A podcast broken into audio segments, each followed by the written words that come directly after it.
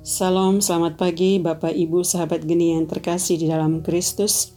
Jumpa kembali dengan saya, Teresia Wanung dari PD Santo Silvester Pecatu dalam edisi Renungan Harian hari ini, Senin 21 Desember 2020. Renungan hari ini diambil dari Injil Lukas bab 1 ayat 39 sampai dengan 45 membicarakan tentang Maria mengunjungi Elizabeth saudarinya. Bapak Ibu sahabat geni yang terkasih di dalam Kristus, Maria dan Elizabeth adalah dua perempuan sederhana dari masyarakat biasa dengan segala keterbatasan. Dikatakan dalam Injil sebelumnya, Elizabeth adalah perempuan lanjut usia dan mandul.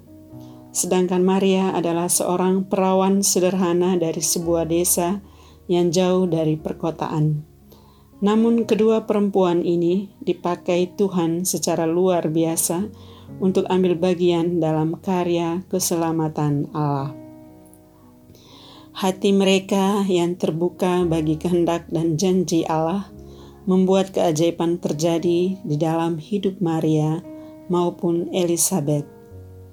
Iman dan percaya memiliki daya kekuatan yang luar biasa yang membuat segala sesuatu menjadi mungkin. Bapak, Ibu, sahabat geni yang terkasih di dalam Kristus, peristiwa Maria mengunjungi Elizabeth saudarinya adalah merupakan perjumpaan dari dua wanita yang memiliki pengalaman iman yang sama dan ingin berbagi dengan sukacita.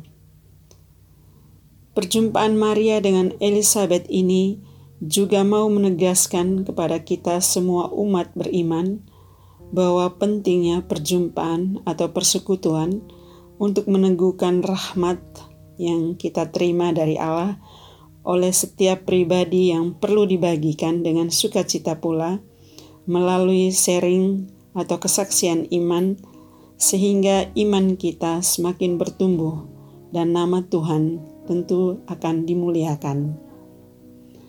Bapak, Ibu, sahabat geni yang terkasih di dalam Kristus.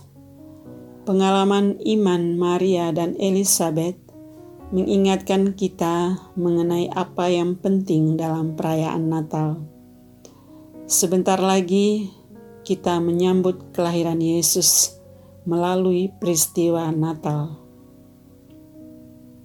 Mari kita bersama-sama menyiapkan dan membuka hati kita dengan penuh iman dan dengan sungguh-sungguh bagi kedatangannya. Semoga sukacita yang kita terima melalui kehadirannya juga menggerakkan hati kita untuk berbagi dengan sukacita pula dengan sesama.